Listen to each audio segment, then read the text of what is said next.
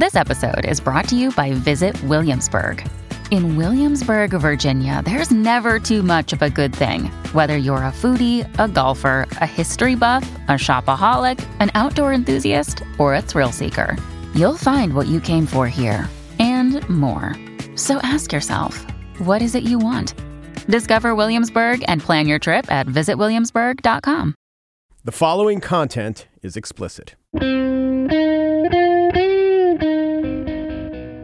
It's Thursday, June 23rd, 2022. From Peachfish Productions, it's The Gist. I'm Mike Pesca. President Trump's secret sauce was revealed today. Adam Kinzinger, chairing the January 6th committee, quoted a statement the former president made to top DOJ officials regarding what leads they needed to chase down over the supposedly stolen election. As he told Mr. Donoghue in that December 27th call, quote, you guys may not be following the internet the way I do.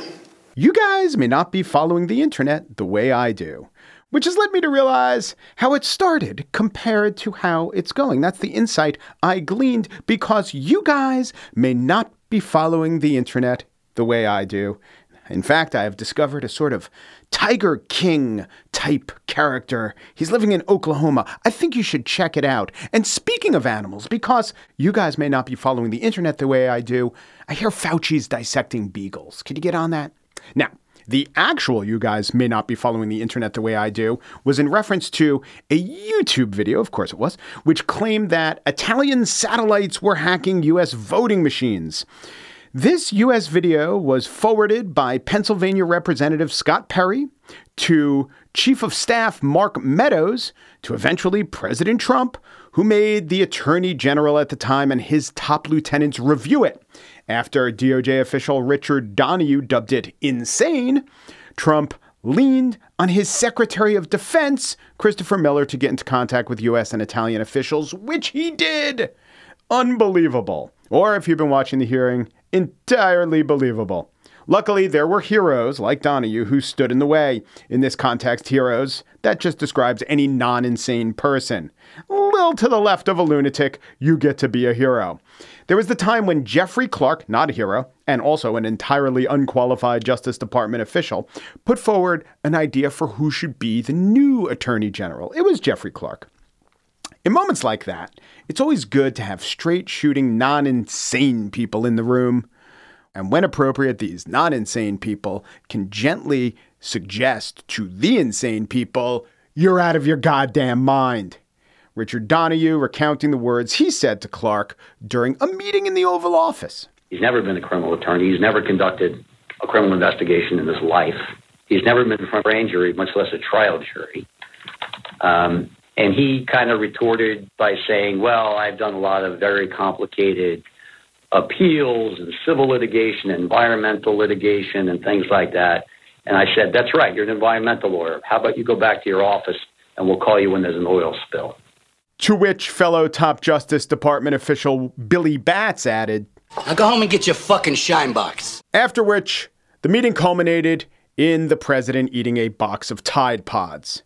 No one understands why, then again, us guys may not be following the internet the way he does. On the show today, I spiel about the Supreme Court ruling on guns, New York State Rifle and Pistol Association, etc., et al. versus Bruen.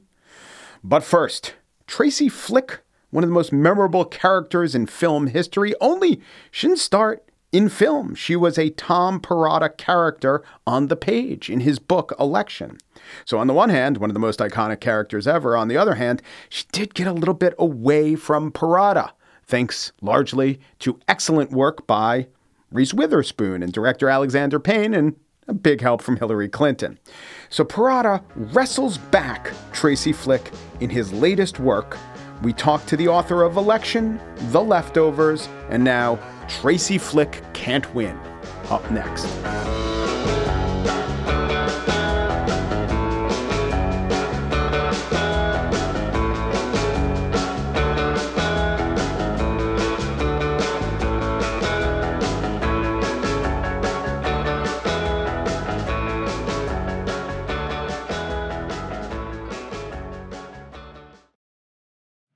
This episode is brought to you by the Jordan Harbinger Show. You've heard me talk about the Jordan Harbinger Show because it's one of my favorites. He does in depth interviews with some of the world's most fascinating minds. I can name a few Barbara Boxer, Anderson Cooper, Michael McFaul, the Ukraine or Russia ambassador talking about Ukraine.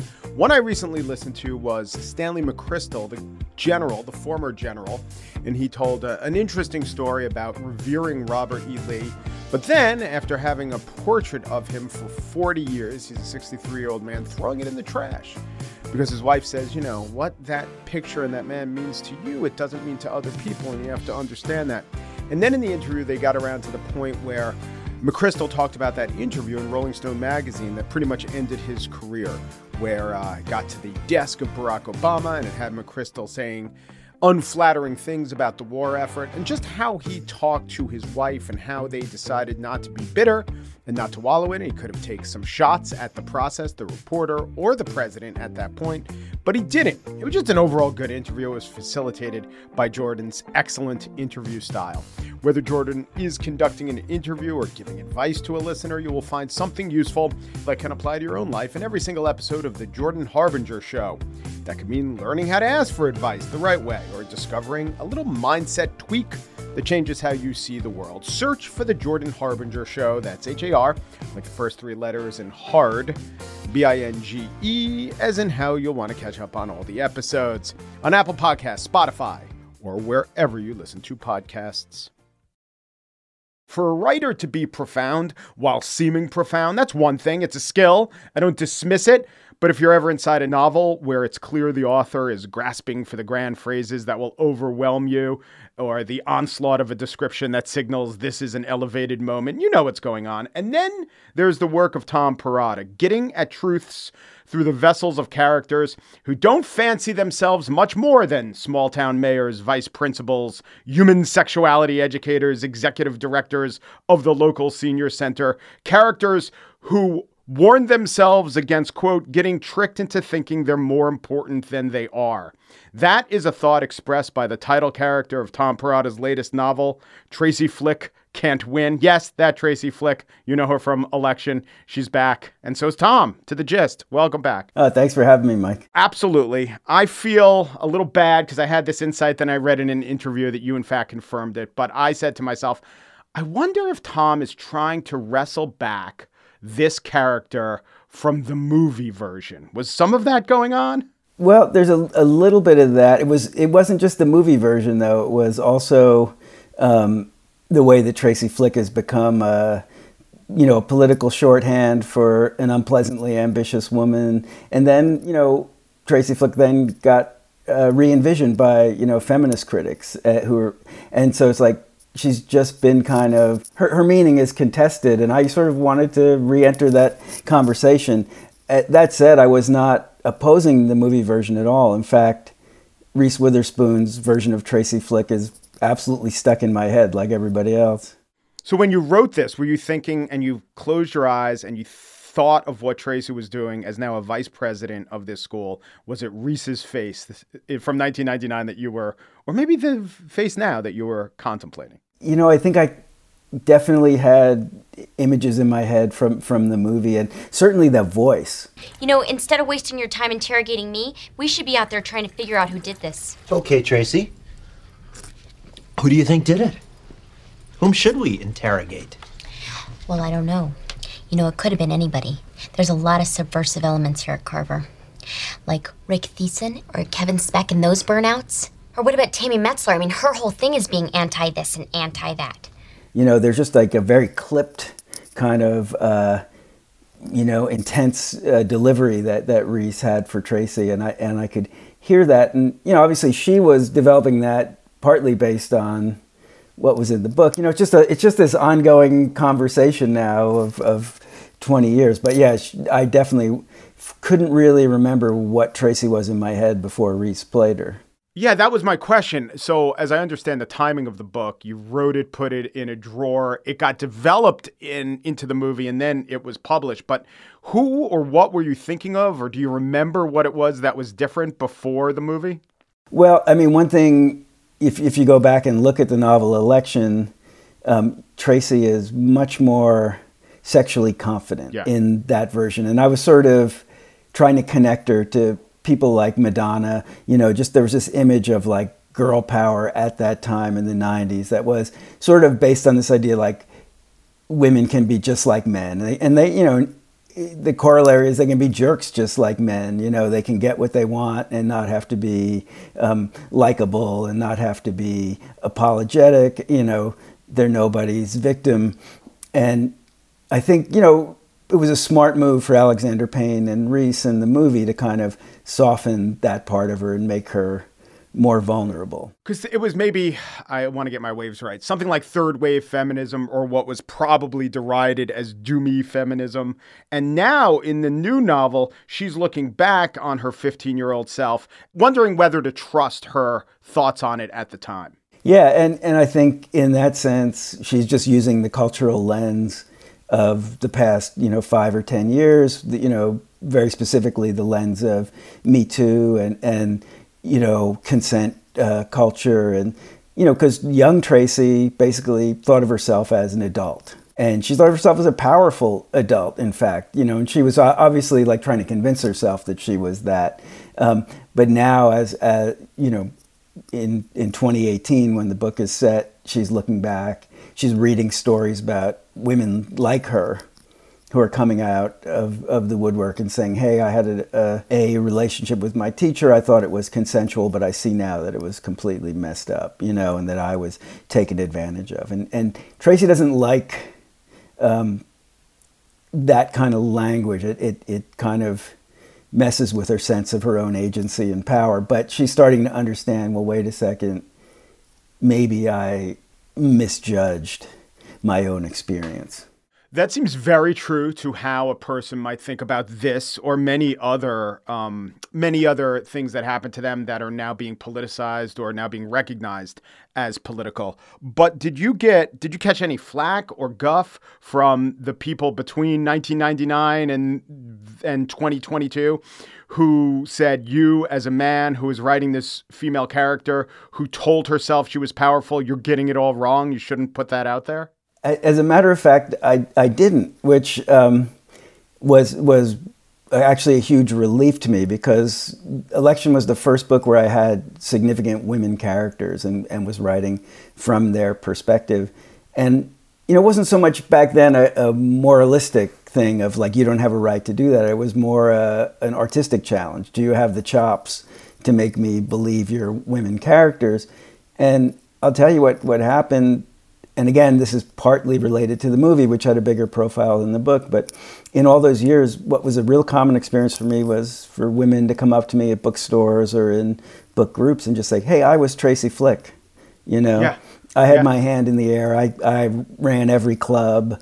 Um, you know, I was a super ambitious uh, young young woman, and and they didn't they didn't look at Tracy as some villain or some unpleasant person. They were remembering affectionately, like that's what it felt like to be a girl back in those days when when um, it looked like suddenly all these new all these spaces in the culture were open to you that had been shut before.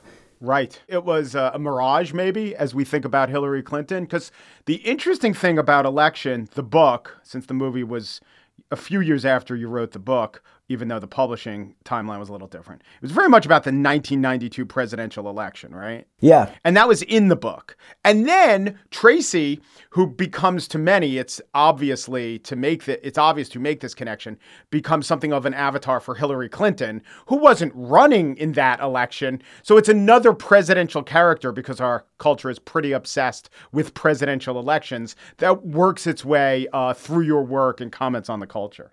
Yeah, it's, it's amazing how election really uh, kind of spanned this whole political era, um, which I would say is up to the election of Trump, but even including that was the Clinton era, you know. And Tracy's connected with Hillary, but you know, election also had this um, storyline about electoral fraud and and skullduggery that you know in 2000 Right. uh, you know the uh, Bush versus Gore you know uh, controversy and and then you know Hillary running against Trump which, and Hillary running against Obama you know people were able to kind of use uh, election as a sort of, you know, just just a way to organize their thoughts about what was happening in American presidential elections, which I think was kind of an amazing thing. Well, it seems like you always, I think I've read all of your books except maybe one of the short story collections, but I probably read a bunch of those uh, somehow. They, they came across my consciousness. And it seems that the dominant way you have of writing is I don't think you go out and search for uh, an issue that's in the culture, but something about a cultural issue or the culture at that moment greatly informs what you're going to write about. So, uh, one of your books that came out in, you know, 2014, let's say, it would have been a vastly different book if it had come out in 2022. The conversations we were having maybe about pornography in 2014 and Mrs. Fletcher are a little bit, or that's maybe 2017, are a lot different from even the ones we're having in 2022. that's probably true of all of your books. They're very informed by the time period, really like a very specific time period around the time you wrote them, would you say? Yeah, yeah, and and you know, it's it's a complicated thing to try and ride that wave because you know it it takes a long time for a book to make you know to be written and then to make it out into the world and then say there's also an adaptation which was the case with mrs fletcher. So i would say there that was like a real lesson for me because i felt like oh there's all this stuff sort of rumbling underneath the surface of american culture about gender and sexuality and consent and i wanted to pack it all into that book and in the time it took me to write it and then get it published all that stuff that was like kind of rumbling under the surface just blew up in this enormous right. way. So so subtext becomes text. Do you get punished for that? Like you're less insightful than you thought you were because everyone's saying it now. Well, I would say this. You know, I, um, I, I started out feeling like I was just ahead of the curve, and I ended up feeling like I was just behind the curve um, because by the time the book, uh, but by the time the TV show came out, particularly this idea of, you know, looking at porn maybe from a sex positive feminist angle was suddenly like, you know, people were skeptical of that. Much more skeptical, I think, than they would have been earlier. And, and it's not like the book was like endorsing porn, but it was really trying to see how porn affected, you know, different people in, in, in the same family, actually. You know, so you got this kind of, you know, jerky son who's got some stupid ideas about sex from watching too much porn, and you got a mom who is feeling a little depressed and forgotten, and porn becomes a way to kind of reclaim some idea of her sexuality. But I, I you know, by the time that it came out, I think people were much more focused on, you know, a, a backlash to the sexual revolution in the sense that porn participated in a lot of the same um, oppression that that was being um, looked at through the Me Too lens. Right. But luckily, these things are all a pendulum. So maybe if someone reads that book now or watches the HBO series on that book, they'll meet it at a different place than either you were where you were writing it or when it was published. Yeah, and, and you know the other one, the abstinence teacher, which was about um, you know sex education. I really felt like that that book had become obsolete in the sense that you know, it was about Christian right and uh, liberals trying to talk about sex, and then and I, I, believe that there was some common ground that could be found. And then the Trump right came in, and I just felt like, oh, he, there's no common ground to be found with the Trump right. And yet we're still now we're talking about birth control again, and we're talking about sex education, and we're you know, it's like it, it's not as um, politically obsolete as I thought. You know, I thought we'd gotten beyond all that in some way and we're dealing with other issues. But it does yeah. seem like maybe the pendulum is back on that one. So you mentioned, you know, kind of her jerky son. This is the kind of lunkhead, dunderhead character I think keeps uh, maybe teenage boy keeps appearing. Um, maybe in Joe College he was you, but I do sense that Paul uh, in Election uh, was kind of just the uh, the doofus, but a lovable doofus. And then he became a less benign doofus in Mrs. Fletcher. and then the character, the student council president, who's still the boy and not as uh, not as credentialed as the more impressive girl, who's the vice president. He takes on a different sheen. You keep, I think, I mean, I sense that you keep writing this character in different ways and coming down on him more or less harshly, depending on, I guess, the demands of the book you're writing, but also what we think of men and masculinity culturally.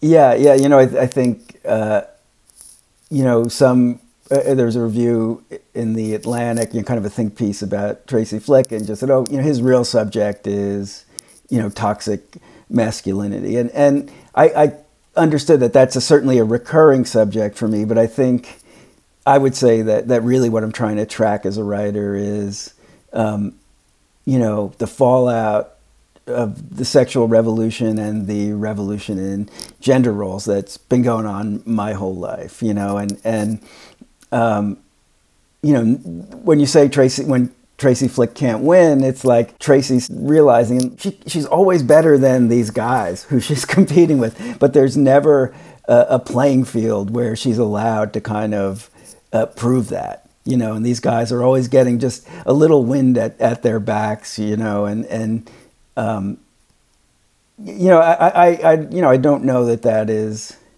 um, happens in every case, but it certainly is something that I've been exploring in my work. You know, women have had a lot of opportunities to redefine their lives, and men have felt, you know, maybe unfairly that that their space to operate has narrowed a little bit, and yet they still have, you know, legacy advantages that come with that. So, the last question this is about Tracy Flick can't win. I don't want to give away uh, the ending. It's uh, unexpected, um, it's exciting, it's interesting, it's uh, you contemplate it.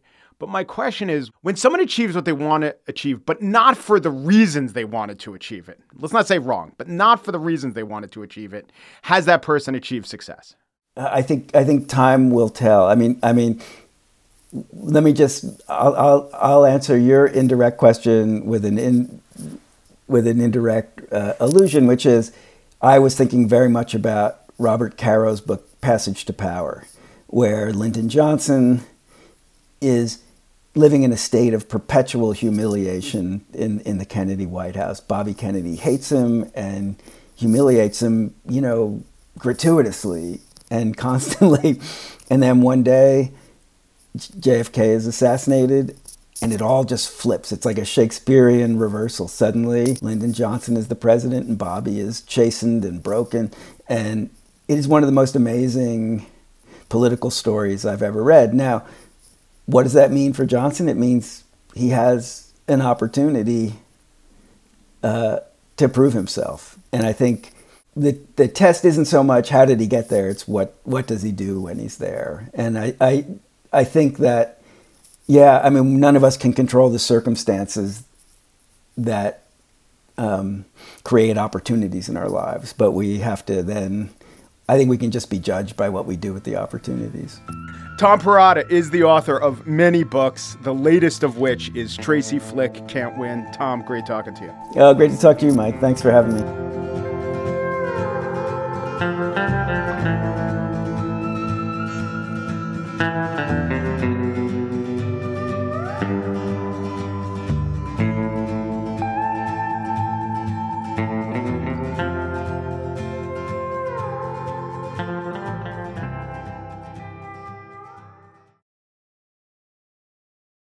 And now the spiel.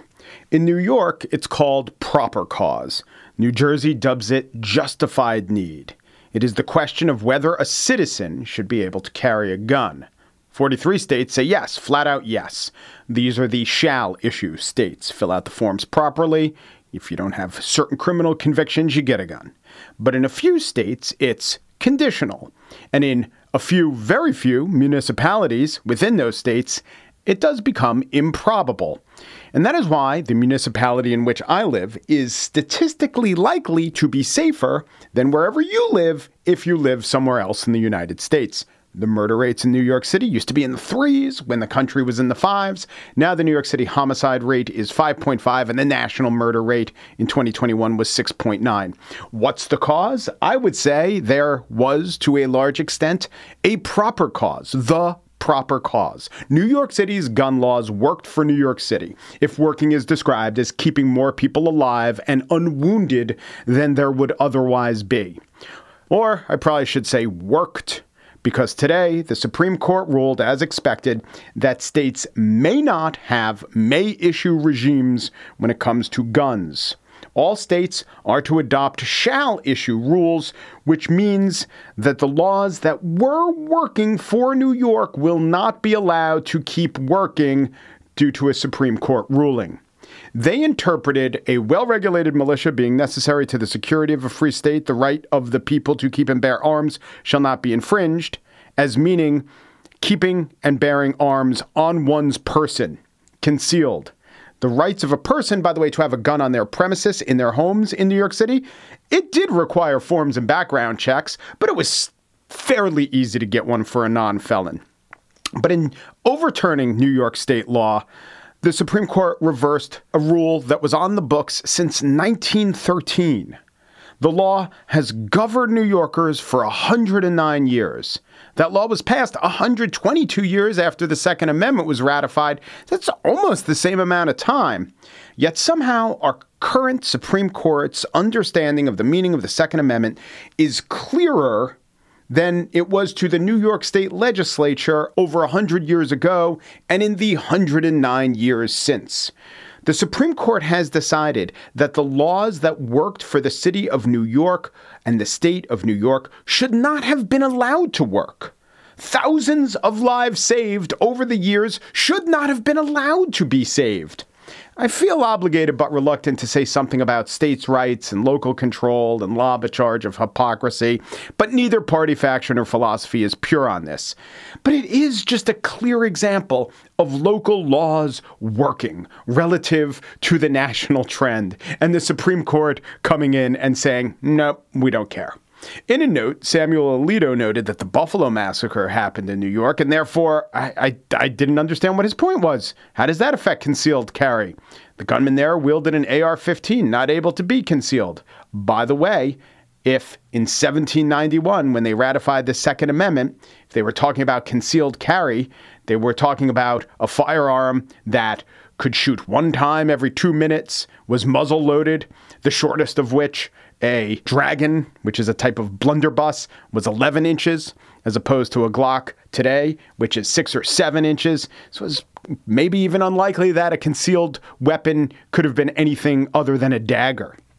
There is no way the Constitution anticipated widespread concealed carry, and no way the founding fathers would want the court to look at a law that was entirely aligned with the good working order of a state, of their first capital, in fact, and say, no, we must authorize John Jay and his fellow jurists to disallow it. Yes, I know it wasn't until Marshall that we had judicial review, but this is not the original intent of the founders. In fact, there is no possible universe in which the idea of original intent, even if applied justly, would be applied to this law in this way, appending as it does existing laws that weren't even thought to be in the realm of the unconstitutional for decades, nay, centuries. For decades, there just wasn't the idea that laws regulating personal gun ownership might be unconstitutional. And then it became an idea, and within a generation, that idea became a Supreme Court ruling. And while this is personal for me as a New Yorker, so many states are affected. And by affected, I mean hurt. And by states being hurt, I mean the people in those states will be hurt or killed because of this ruling. Here now are the states with the lowest rates of firearm mortality, according to the CDC.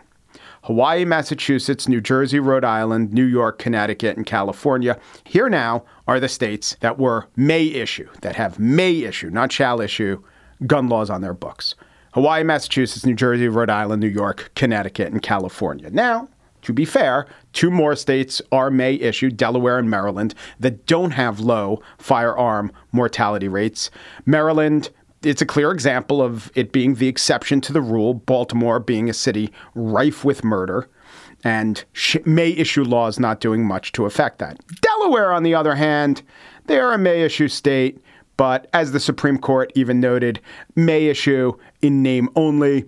In 2022 in Delaware, this year in Delaware, 5,680 permits were applied for and 5,568 were granted.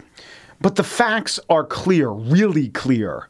The rule is that the more restrictive gun laws a state has, the fewer people proportionally that state has dying from guns. It is an extremely strong correlation, in fact.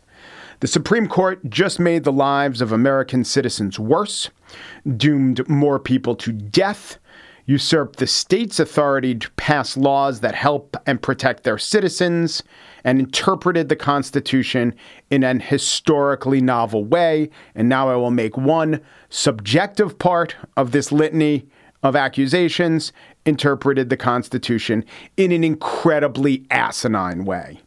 The blessings of my constitutional rights never felt so damning.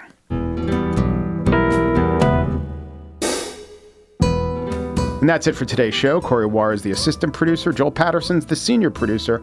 Michelle Pesca works very hard for everything at Peachfish Productions, not like some rich kids who everybody likes because their fathers own Metzler's Cement and give them trucks for their 16th birthday and throw them big parties all the time. The Gist is presented in collaboration with Libsyn's AdvertiseCast. For advertising inquiries, go to advertisecast.com slash the gist. Umpru, G Peru, Du Peru, and thanks for listening.